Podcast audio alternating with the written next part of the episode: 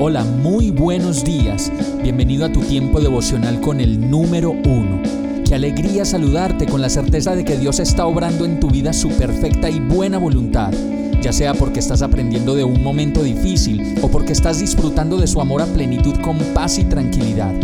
Llegó la hora de tomar tu Biblia, pues de seguro Dios te va a hablar, te va a reconfortar y lo mejor de todo, te va a dar las respuestas que estabas buscando. ¿Qué esperas? Vamos, súbete de una vez en este pequeño pero eterno vuelo devocional con destino al cielo. Y el mensaje de hoy se llama A voz en cuello. Salmo 142, 1, 2 dice, A voz en cuello al Señor le pido ayuda.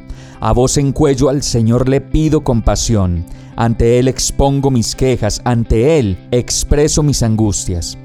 Cuando estamos tomando decisiones y no sabemos qué más hacer, la palabra de Dios en este verso del Salmo 142 nos dice que lo mejor que podemos hacer es a voz en cuello pedir ayuda y dirección de Dios para que de alguna manera responda a nuestras súplicas y peticiones y nos permita seguir el camino de la vida sin equivocarnos tanto y sin actuar de manera egoísta como nos puede pasar a la mayoría de nosotros y en la mayoría de las ocasiones. El problema es que siempre vamos a ver lo que nos pasa solo desde nuestra perspectiva y desde el lugar en donde todo nos parece correcto, pero debemos, como lo dice este salmo, exponerle al Señor lo que nos pasa y tomar una decisión concienzuda con su consejo y su palabra. Sería necio y más que necio como acomodado buscar consejos que se ajusten a nuestros caprichos, posiblemente en amigos y en personas que posiblemente digan que nos aman mucho, pero que si no conocen al Señor terminarán por respondernos las cosas que queremos escuchar. Finalmente nuestra conciencia va a estar mucho más tranquila y completamente despejada si después de exponerle al Señor nuestras quejas y situaciones y a voz en cuello pedirle su ayuda, recibimos de su parte una instrucción, una luz y la salida que le estamos pidiendo. Vamos a orar. Señor mi Dios, no permitas que me deje llevar por mi capricho, ni por mi voluntad, ni por las presunciones que yo pueda hacer sobre lo que me pasa.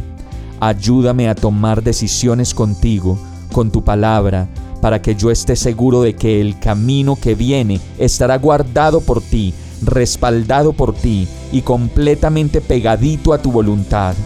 Te necesito, Señor, y todos los días de mi vida. Por eso presento a ti mi súplica y mi ruego Ayúdame Señor, dame una dirección y la paz que solo tú me puedes dar.